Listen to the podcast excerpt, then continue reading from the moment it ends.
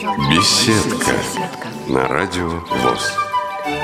В конце 2014 года в Омском Пятом театре состоялась премьера комедии «Как вам это понравится» по пьесе Уильяма Шекспира.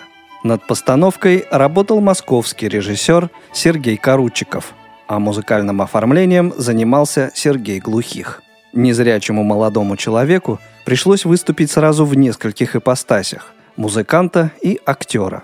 О том, как шла работа над спектаклем, в беседе с общественным корреспондентом «Радио ВОЗ» Глебом Новоселовым рассказывают педагог по вокалу Пятого театра Элина Башко и Сергей Глухих живые музыканты на сцене. Да. Вот это для Омска ведь тоже достаточно необычно. Вы знаете, это в той или иной мере было, потому что в Зойкиной квартире у нас тоже играют музыканты. Но это именно пятый театр. А, да, но это, это было еще, так сказать, до моей, э, моего прихода в театр. То есть это смелое решение, там тоже это было... Все на самом деле зависит от режиссера. Вот как режиссер захочет, так и будет. То есть в Зойкиной квартире там был оркестр э, девушек-комсомол, психолог, а здесь у нас э, по замыслу режиссера все персонажи должны были каким-то образом создать вот именно музыкальную, э, музыкальную среду, музыкальную атмосферу. И мы с Сергеем Анатольевичем всего лишь поддержали режиссера и сказали, что у нас такие талантливые ребята,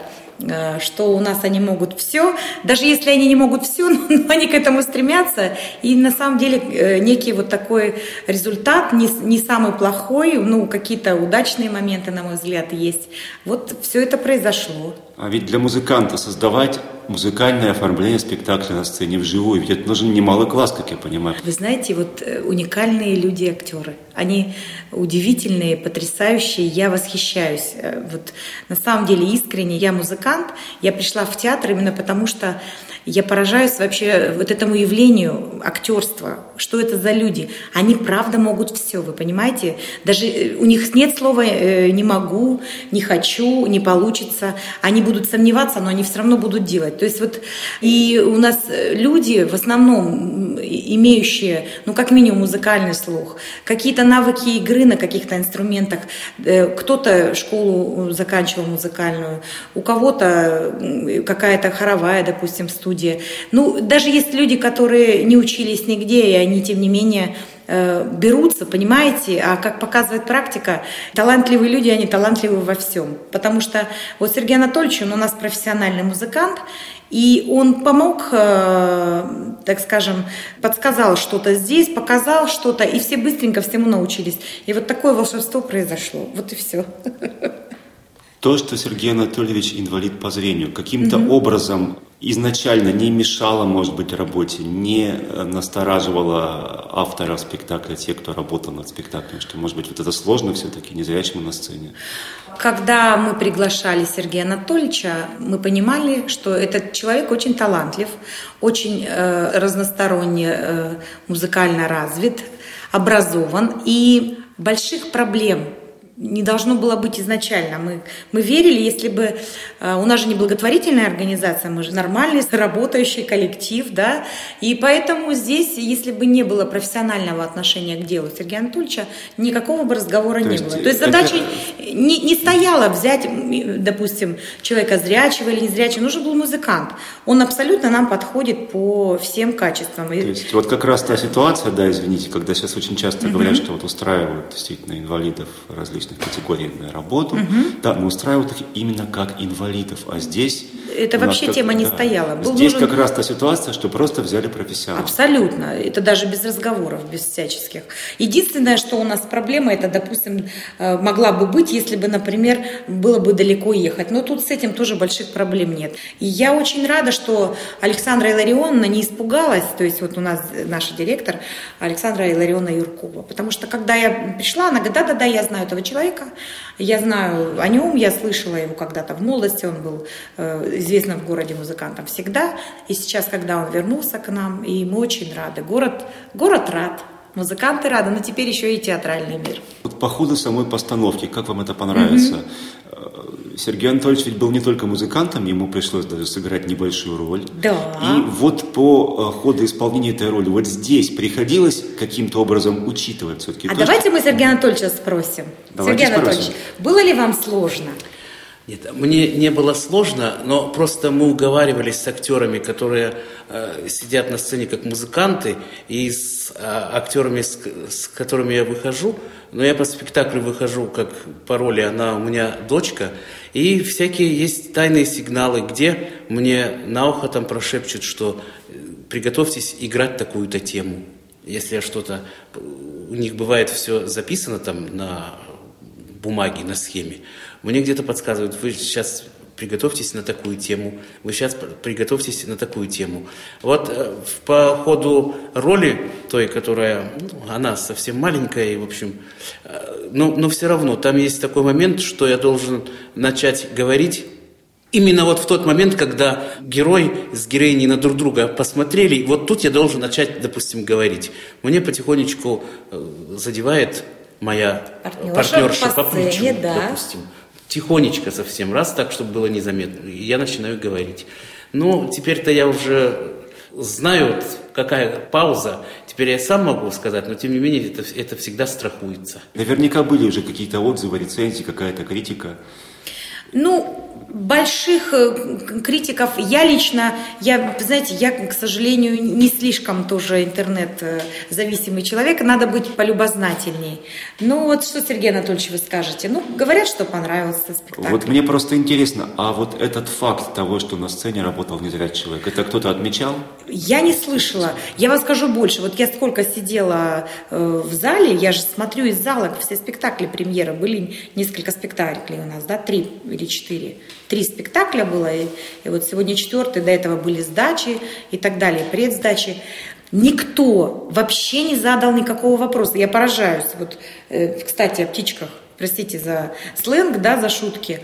Я все ждала, когда какой-нибудь ропот пойдет. Ну да, но это же нормально. Почему? То есть выходит человек там в очках, ни у кого не возникло, он настолько гармоничен и органичен в этой роли, хотя там слово ни разу не прозрение не прозвучало, он просто всего лишь, он пастух, который вот пожилой достаточно, видимо, ну как... Пастух незрячий сам. Даже. Да, с аккордеоном, тут такой музыкант.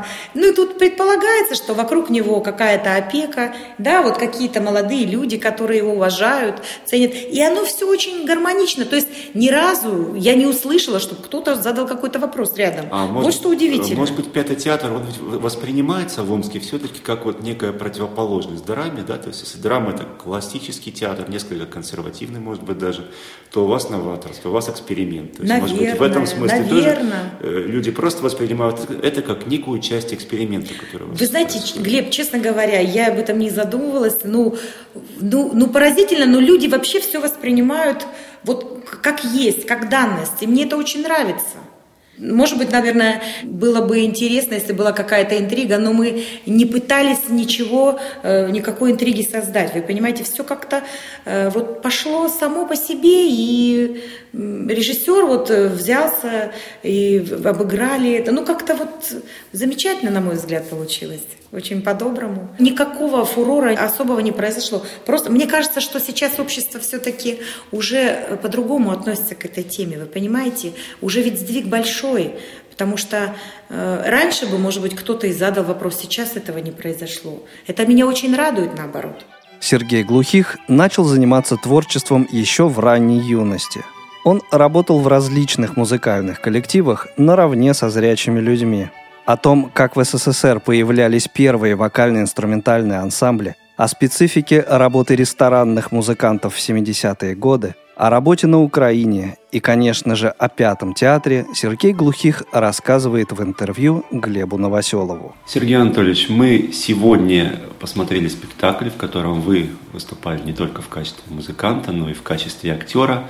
Об этом мы тоже сегодня обязательно поговорим. А сейчас мне бы хотелось узнать вообще, когда первый раз вы вышли на сцену? Помните ли в этот раз, что это была за сцена?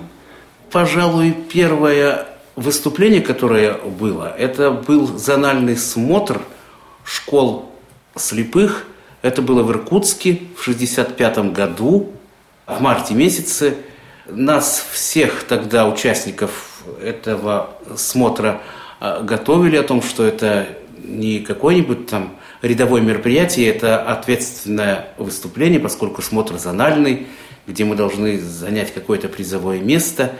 И вот мы 20 человек поехали от школы, и мы, я говорю мы, потому что всегда у меня был брат-близнец Александр, и вот мы были самые младшие в этой школьной группе. То есть мы тогда учились в третьем классе, а э, ребята, которые ездили с нами, были от шестого и до девятого-десятого класса. И вот в Иркутске на сцене вот это было, пожалуй, первое такое серьезное ответственное выступление. Что вы делали на этой сцене? Что это был за номер, на чем вы играли? Мы играли на баянах, учились тогда в первом классе музыкальной школы, но достаточно серьезные произведения играли. И вот на этом смотре мы играли дуэтом «Марш Черномора» из оперы Глинки «Руслан и Людмила». А по сколько вам лет было? Так по девять. По девять лет, такие уже серьезные произведения. А когда вы впервые себя осознали именно как музыканта, что вот музыкант – это ваше призвание, это ваша профессия? Это уже классу, наверное, к седьмому, нет, классу даже к девятому. Поскольку в э, восьмом классе я серьезно увлекся историей, вот я, брат у меня всегда хотел быть музыкантом, а я в восьмом классе серьезно увлекся историей, и даже еще были у меня сомнения, то ли поступать в музыкальное училище, то ли поступать в пединститут на исторический факультет. Но потом меня убедили, что поскольку вы вместе и в музыкальной школе учились, и вместе играли, и все равно вас ждет какое-то музыкальное поприще. Ну и так мы вместе поступили в музыкальное училище. То есть музыкальная школа, потом сразу музыкальное училище. Что это было за училище, кстати? Музыкальное училище имени Шабалина в Омске. То есть родное наше музыкальное училище. Тогда, ну и сейчас еще пока сохраняет очень такой высокий статус. Хорошая у нас была школа, и э, школа народных инструментов, и фортепианная школа. А по классу чего вы учились? По классу баяна. По классу, то есть это был какой-то э, народный факультет? Да-да-да, факультет народных инструментов. Значит, э, тогда, в 1972 году, мы уже учились на первом курсе, но тогда началось в Советском Союзе и в Омске в том числе повальное увлечение вокально-инструментальными ансамблями. И у меня брат уже достаточно прилично играл на гитаре, ну, а я, ну, так, немножко играл. И как-то в феврале нас пригласили в клуб молодежный, это завод имени Карла Маркса, послушать вообще, что там за ансамбль. Ансамбль назывался «Кораллы». А играли там тогда братья Моисеевы, тоже они закончили музыкальную школу. И старший Николай Моисеев учился на втором курсе музыкального училища, но он был уже после армии. Нас пригласили послушать, что это такое за ансамбль, а потом предложили, что не хотите ли вы вот, э, поучаствовать э, в, в этом деле, поскольку вот э, был клавишник в армии, у них не было времени на барабанщика. Попробовали мы это дело, ну, буквально за два дня. То есть я стал играть на электрооргане, тогда это были юности, всяких разных модификаций. А вот брат, у меня, как ни странно, играл на барабанах в этом, в первом составе. То есть на полноценной ударной установке там были свои сложности, нужно было как-то попадать по барабанам, но он быстро научился это делать. И вот пошло дело, и вот мы с 72 года стали участвовать в этих кораллах. А тут стали проходить ежегодные смотры под всякими разными названиями. Как то «Алло, ищем таланты», «Молодые голоса», конкурс комсомольско-молодежной песни. И нас стали приглашать участвовать в этих конкурсах. К тому времени я так и оставался играть на электрооргане, а брат мой Александр играл уже на гитаре. Ну и на этих конкурсах ну, участвовало тогда много ансамблей, и вот мы как-то... Ну, на первом конкурсе мы заняли второе место, а в остальных, а во всех остальных как-то уже так. Мы все время занимали там первые места – Сергей, подождите, я вот насколько понимаю, что вы вдвоем с братом были инвалидами по зрению, полностью причем, да. тотально незрячие. А остальные э, члены коллектива «Кораллы» были зрячими людьми. Да, да, да. Вот насколько для них было легко работать с вами, насколько они вас легко приняли и насколько для вас было просто или не просто работать с зрячими людьми, которые, в общем-то, наверное, не вполне знают нашу специфику.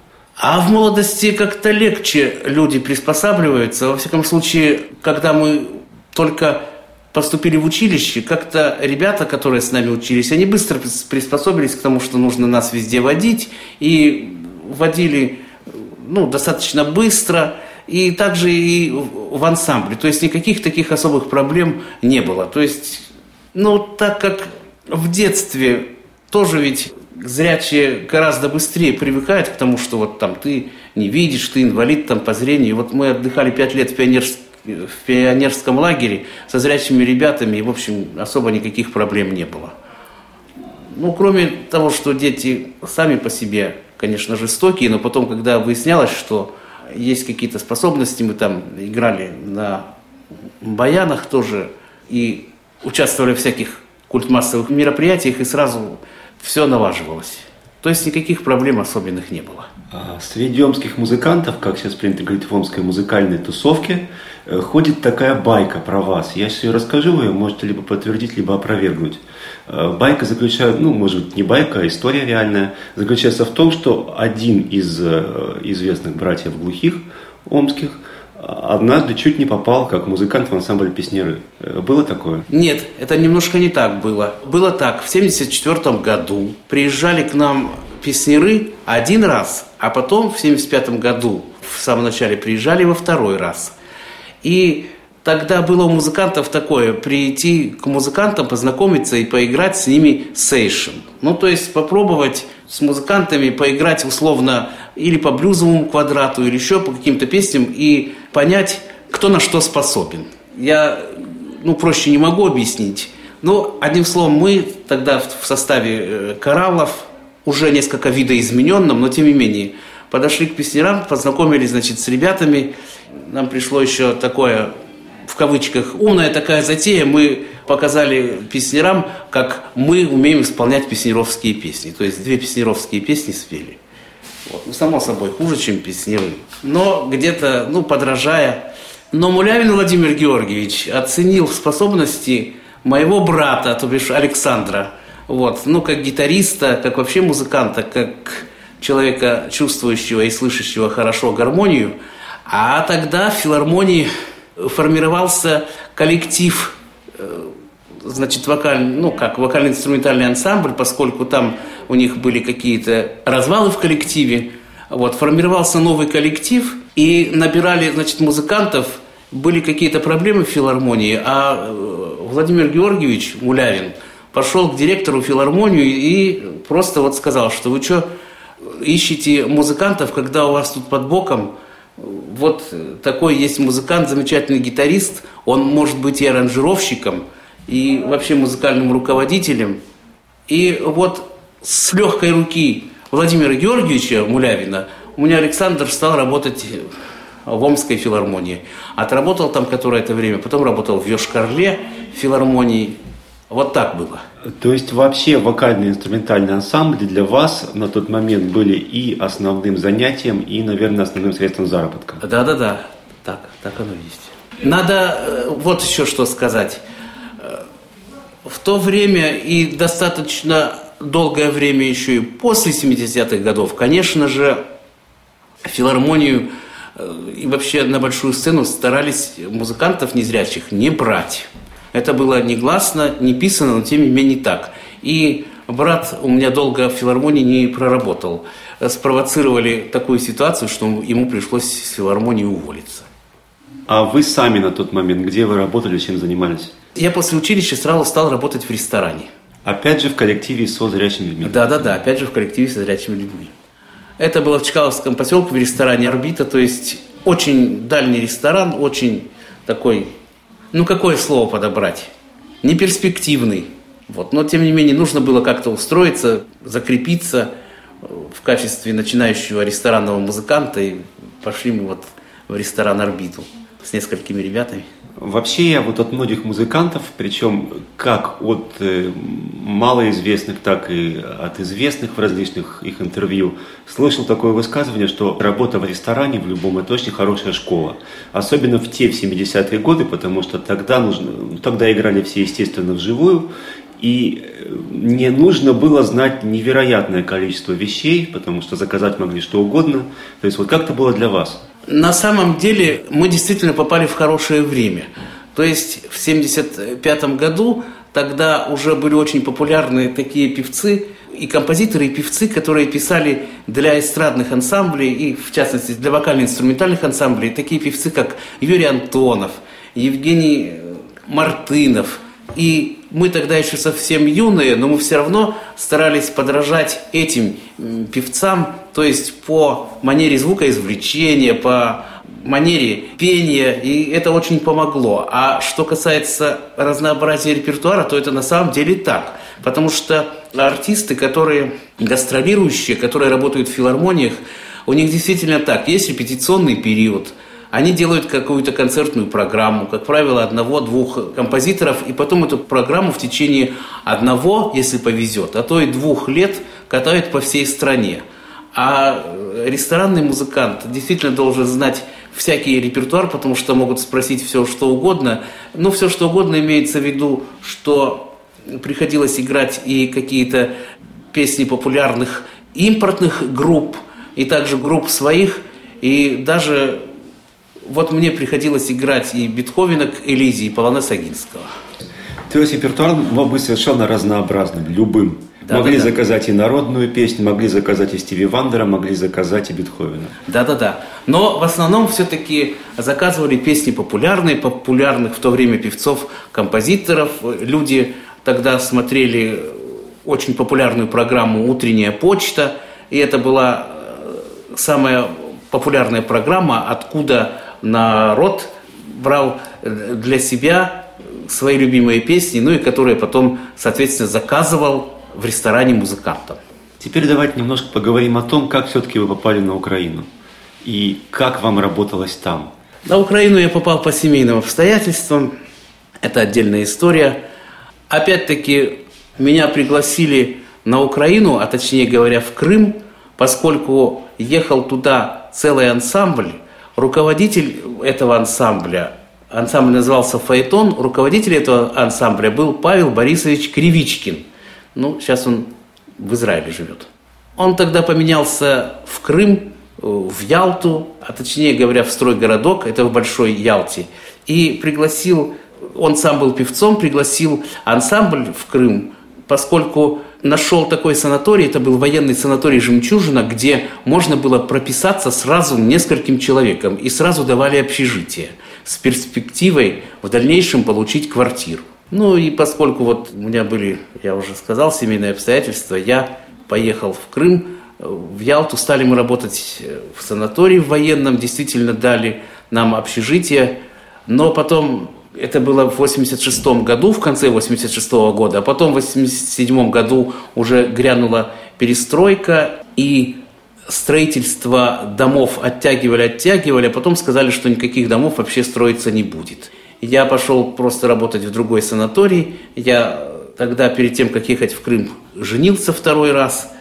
Пошел работать в санаторий. Меня пригласили, опять-таки, э, из-за того, что там обещали дать квартиру. И работал ну, почти что 10 лет работал в санатории на танцах.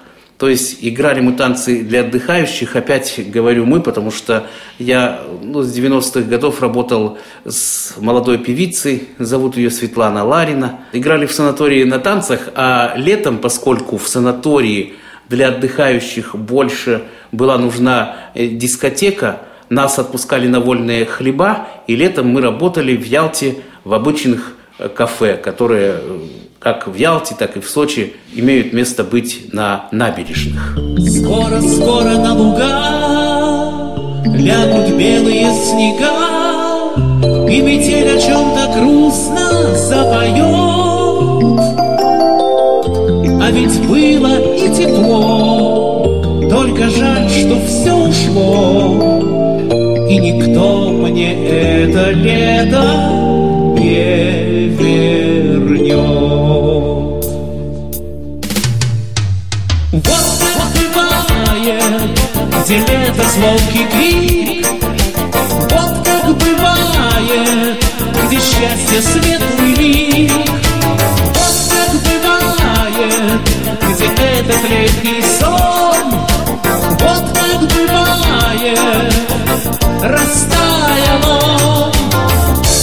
еще себе твержу, что любовь я отыщу, что верну порой осеннее лето я.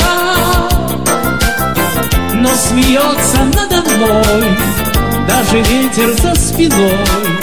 Так наивна и смешна мечта моя. Вот как бывает, где лето звонкий крик, где счастье светлый вид. Вот как бывает, где этот летний сон. Вот как бывает, растаял.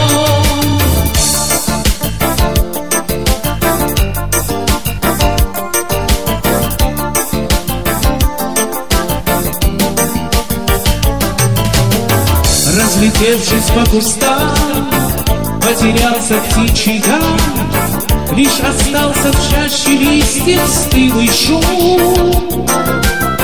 Но куда же и зачем я иду по листьям тем, Что я в этой поздней осени ищу? Вот как бывает, где лето звонкий крик, Вот как бывает, где счастье светлый миг. Вот как бывает, где этот летний сон. Вот как бывает, растаял он. Вот как бывает, где лето звонкий крик. Вот как бывает, где счастье светлый миг.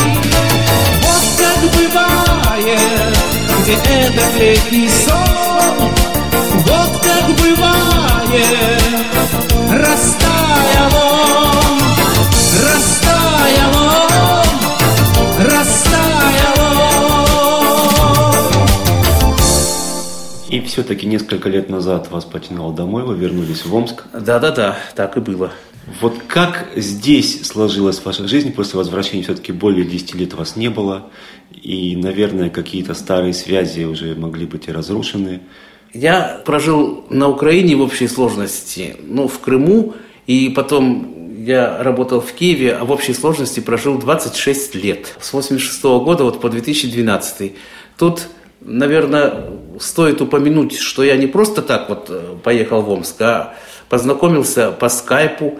Опять-таки, у меня в Киеве была незрячая приятельница, единственная, кстати говоря, но незрячая приятельница тогда она еще была совсем молодая женщина, 30 лет ей было, но тем не менее она мне стала рассказывать о компьютерах, о том, что есть программа Max Reader, что там столько много книг. А я всегда увлекался чтением и рассказала мне о том, что есть всякие говорящие программы, ну, JOS и, и другие. И вот я тогда купил компьютер, ну, для того, чтобы читать книги в основном.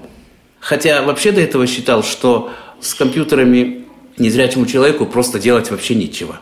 Я в свое время записывал даже вот минусовые фонограммы, но это всегда было на инструменте, никогда это не было связано с компьютерами. Почему сказал о компьютерах? Потому что прежде чем приехать в Омск, я познакомился по скайпу, общаясь с омскими друзьями, то есть связи какие-то все равно были, но я по скайпу познакомился со своей теперешней женой, Таня ее зовут, и, собственно, она меня подвигло к тому, что пора уже уезжать с Украины, поскольку работать стало там не перспективно, неинтересно. Но вот это, собственно, знакомство, это была та точка, от которой я оттолкнулся и решил, что пора ехать на свою родину. Ибо к своим теперешним годам я понял, что, скорее всего, действительно права народная молва, которая говорит о том, что где родился, там и сгодился. Ну и вот все-таки, насколько сгодился здесь, сейчас? И вот, слава богу, получилось, что сгодился. Как я только приехал, оказалось, что известный э, в Омске музыкант, певец и телевизионный ведущий Алексей Гализдра э, хочет собрать э, живых музыкантов и сделать такой живой ансамбль, под который он сам будет исполнять свои песни. Ну, со своими песнями не получилось, поскольку нужно было, во-первых, все равно где-то работать. И такой проект собрали, меня в этот проект пригласили в качестве певца, ну и самое основное в качестве клавишника. То есть я там играл на клавишных инструментах.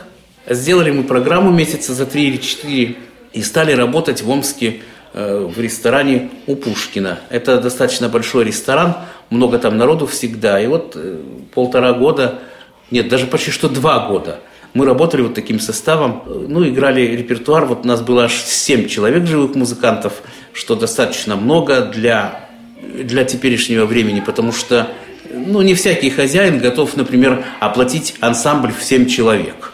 Ну, то есть я так понимаю, что Алексей Гализдер о вас знал, да? То есть не может же такой быть человек приехал? Не-не-не, конечно, знал. Просто был наслышан, и ну, музыканты рассказывали, потому что он был в 90-х годах здесь в Омске популярен, меня здесь тогда еще не было, а вот потом приехал, но все равно были знакомые, с которыми я работал еще в 70-х, в начале 80-х годов. И вот с этими ребятами, с которыми я работал, с которыми-то учился, вот собрался такой ансамбль старых пенсов. Ансамбль собрался, ансамбль работает, я так понимаю, до сих пор, да? Нет, нет, нет, нет да? все, уже распался этот проект.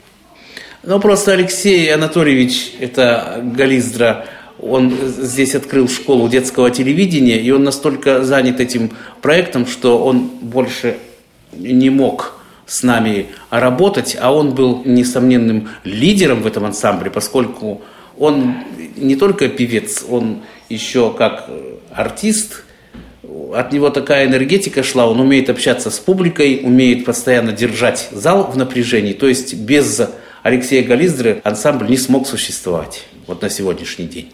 Может, потом что-то еще будет. Ну что ж, а сейчас давайте перейдем вот уже к последнему проекту, к тому, чем вы занимаетесь сейчас непосредственно. Как вы попали в Пятый драматический театр? Значит, еще в прошлом году я познакомился с певицей. Певицу зовут Элина Башко. Она меня пригласила в Пятый театр, ей просто подсказали, что вот записать песню в спектакле «Баба Шанель», там нужно было записать песню, наиграть на гармошке, но песня э, современная – ее все прекрасно знают, эта песня «О Боже, какой мужчина, я хочу от тебя сына». И там по сюжету руководитель ансамбля, значит, ру- руководитель в деревне руководит бабушками, вот бабушки поют эту песню, и нужно было сделать запись на гармошке. Ну, я играл не на гармошке, играл на аккордеоне, но вот пригласила она меня на эту запись. Это было еще в прошлом году, а вот в этом году, когда наш ансамбль распался э, проект, а она мне предложила, Элина, э, говорит, а не хочешь ты поработать в пятом театре? Дело в том, что у нас сейчас есть должность концертмейстера по вокалу. А Элина Башко сама работает там педагогом по вокалу. То есть, чем она занимается? Она э, распевает перед спектаклем актеров, потому что актеры в пятом театре в спектаклях ну, сейчас, наверное, это везде. Э, много музыкальных номеров, актеры поют, и она их распевает. Причем у нее высшее образование, она э, хорошо знает э, предмет, и поэтому у нее актеры поют нормально. Ну и меня пригласили в качестве концертмейстера, как раз вот я уже сказал, что ставка освободилась, но я говорю, что можно попробовать. И вот я стал помогать распевать актеров, потом стал помогать учить с актерами какие-то песни. То есть, конечно же, актеры в спектакле поют в основном под минусовки, но в процессе обучения мне нужно было там играть. И вот я там играю на фортепиано, э, учу с ними песни, и перед спектаклями еще играю в фойе на рояле, ну, для зрителей, чтобы как мне поставили задачу такую, чтобы ввести в атмосферу спектакля. То есть к спектаклю Лермонтов, например, э, мы с актерами разучили несколько романсов на стихи Лермонтова, и вот перед спектаклем актеры, а я его компонировал, поют эти романсы. К спектаклю «Кармен» я просто играю какие-то номера из «Кармен», ну и еще что-то испанское, вот бывает и так – но чаще всего вот набираясь Кармен, то есть перед спектаклем я просто э, в качестве топера, вот так лучше сказать, в качестве топера там выступаю. Ну а в последнем спектакле, который мы сегодня смотрели, вы уже выступили как музыкант, и не только как музыкант, и как актер на сцене. Насчет спектакля это была такая история. Приехал из Москвы режиссер Александр Анатольевич Каручеков ставить спектакль по комедии Шекспира «Как вам это понравится» или его театральное название «Как вам будет угодно». В этом спектакле предполагается, что на сцене должен сидеть ансамбль и играть на всяких акустических инструментах, изображая ну, всякую музыку, желательно той эпохи. И вот мы сидим ансамблем, то есть мы, это опять-таки я и актеры этого театра. Есть там актеры, которые играют на скрипке играет актер, на мандолине, на барабанах, на, на тамбурине. Девушка у нас барабанщица совершенно замечательная на барабанах гитара, бас и я на аккордеоне. Я бы хотела стать невидимкой и укусить этого силача за руку. Я тоже.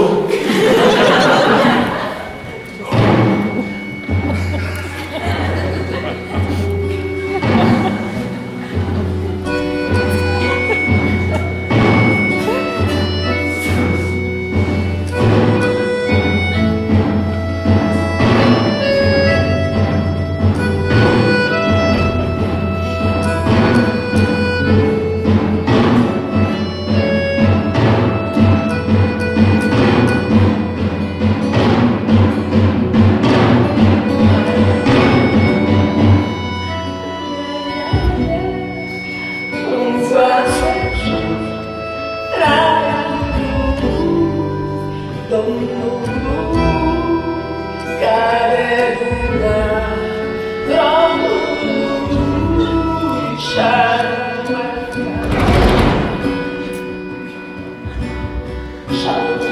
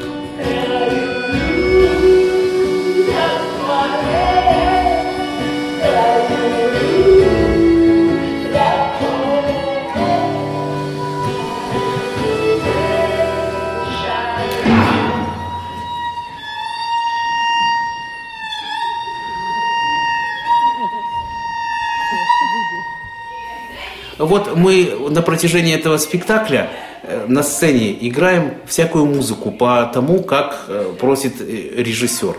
Просто весь спектакль сопровождаем. И вот режиссеру пришла в голову такая мысль, что поскольку есть там роль, она проходящая, но тем не менее заметная, чтобы не сказать важная, просто заметная. Лесной житель, пастух, герой звать Корин, и вот к нему подходят э, люди, которые сбежали в лес из дворца, бунтуя против э, власти герцога, э, там две кузины и всякое такое. И вот герои к этому подходят и спрашивают о том, чтобы он их как-то приютил, накормил. Они, это происходит в Орденском лесу, так, по спектаклю.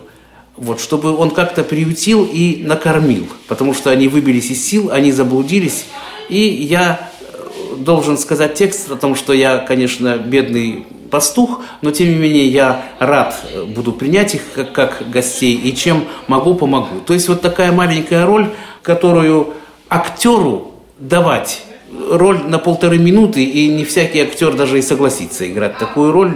Но а поскольку я все время сижу на сцене, все равно играю, вот решил режиссер, что можно дать такую роль и мне. Я боялся страшно и отговаривался, потому что убежден, что все-таки текст на сцене должны произносить актеры.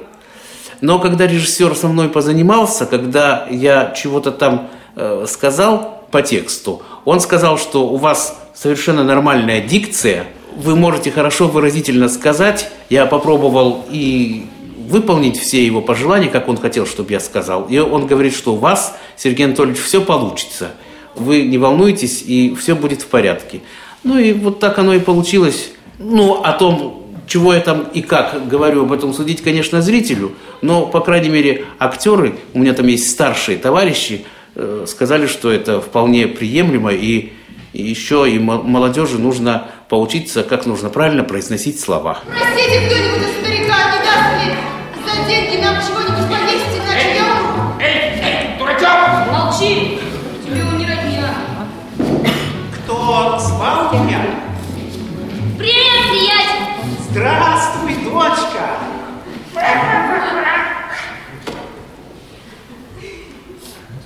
Приятель, здравствуй. И вам, мой добрый господин, привет! Измучена дорогой, от голода без сил. Как ее! Не для себя, а для